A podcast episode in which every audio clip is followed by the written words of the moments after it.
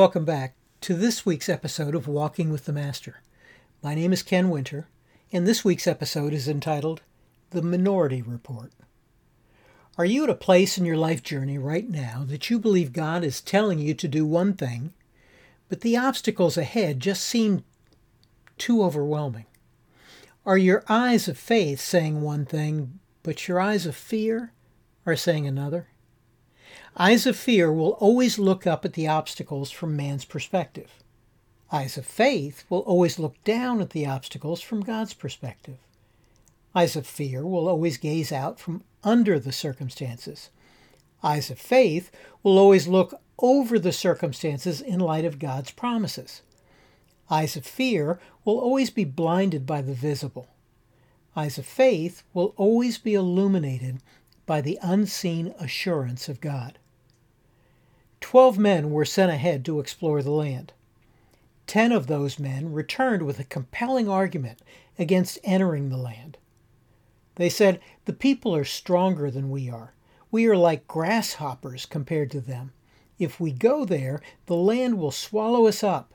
It would be better for us if we went back to Egypt. Joshua and Caleb saw the exact same things that the other men had seen. They all had seen the richness of the land. They saw the size of the people and the strength of their fortifications. But what the majority saw as giants, the minority saw as prey. And what the majority saw as obstacles that could not be overcome, the minority saw as opportunities for God to demonstrate his power. The majority saw their defenses. The minority saw their vulnerability. So, what caused the majority and the minority to see different things when they were looking at the exact same things? It was the eyes through which they were looking. The majority looked through the eyes of fear, and the minority through the eyes of faith. The report of the eyes of faith will all too often be the minority report.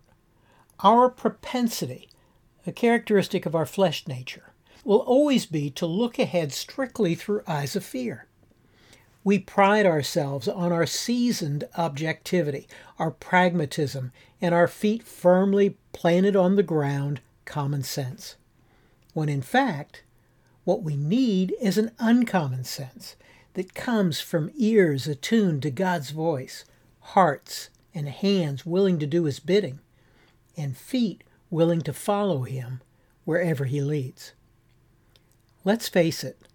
Was it common sense that led Noah to invest 100 years in the construction of a big boat in the middle of a dry land in preparation for a flood in a place that had never seen rain?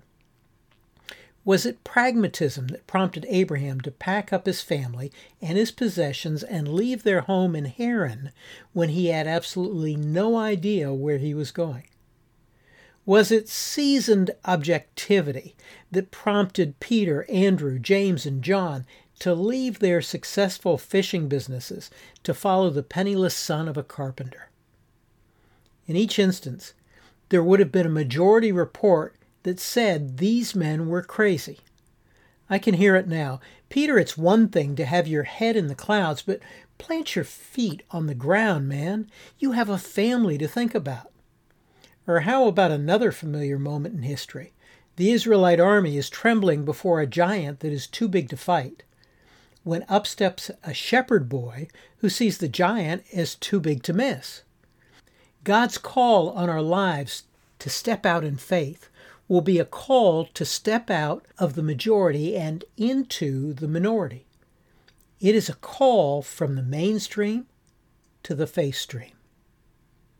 Caleb and Joshua were severely criticized by the majority for the position they took.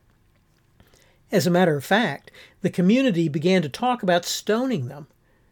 But these men never once backed away from their stand of faith. They never once compromised their conviction. And they never once doubted the promise of God.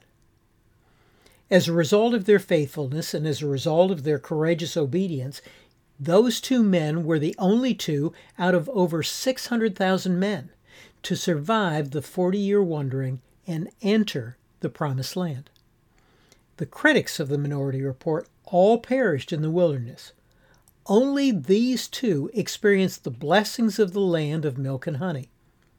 The writer of Hebrews writes So you see, it is impossible to please God without faith.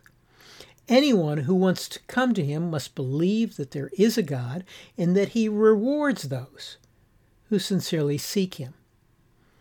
God was displeased with the majority report, but he rewarded those two. God is a rewarder of those who walk by faith. So, as you explore what lies ahead in your path, are the obstacles too great for God to overcome? Does the land seem too far off for God to be able to get you there? Does the journey seem too difficult for God to enable you to endure? Does any of it make any sense apart from the promise that you know God has given you? Don't use your common sense. Use the uncommon sense God has given you. Standing with the minority will require faith and courage. It will require a reliance that what God has promised, He will bring about. Look through the eyes of faith God has given you and see the land ahead in light of His promise. He will reward your faithfulness. I've adapted this episode from The Wandering Years the second book in my Lessons Learned in the Wilderness series. Information on how you can obtain a copy of the book or any of my other books is available on my website, kenwinter.org. Well, thanks for joining me again, and keep looking ahead with the eyes of faith as you walk with the Master this week.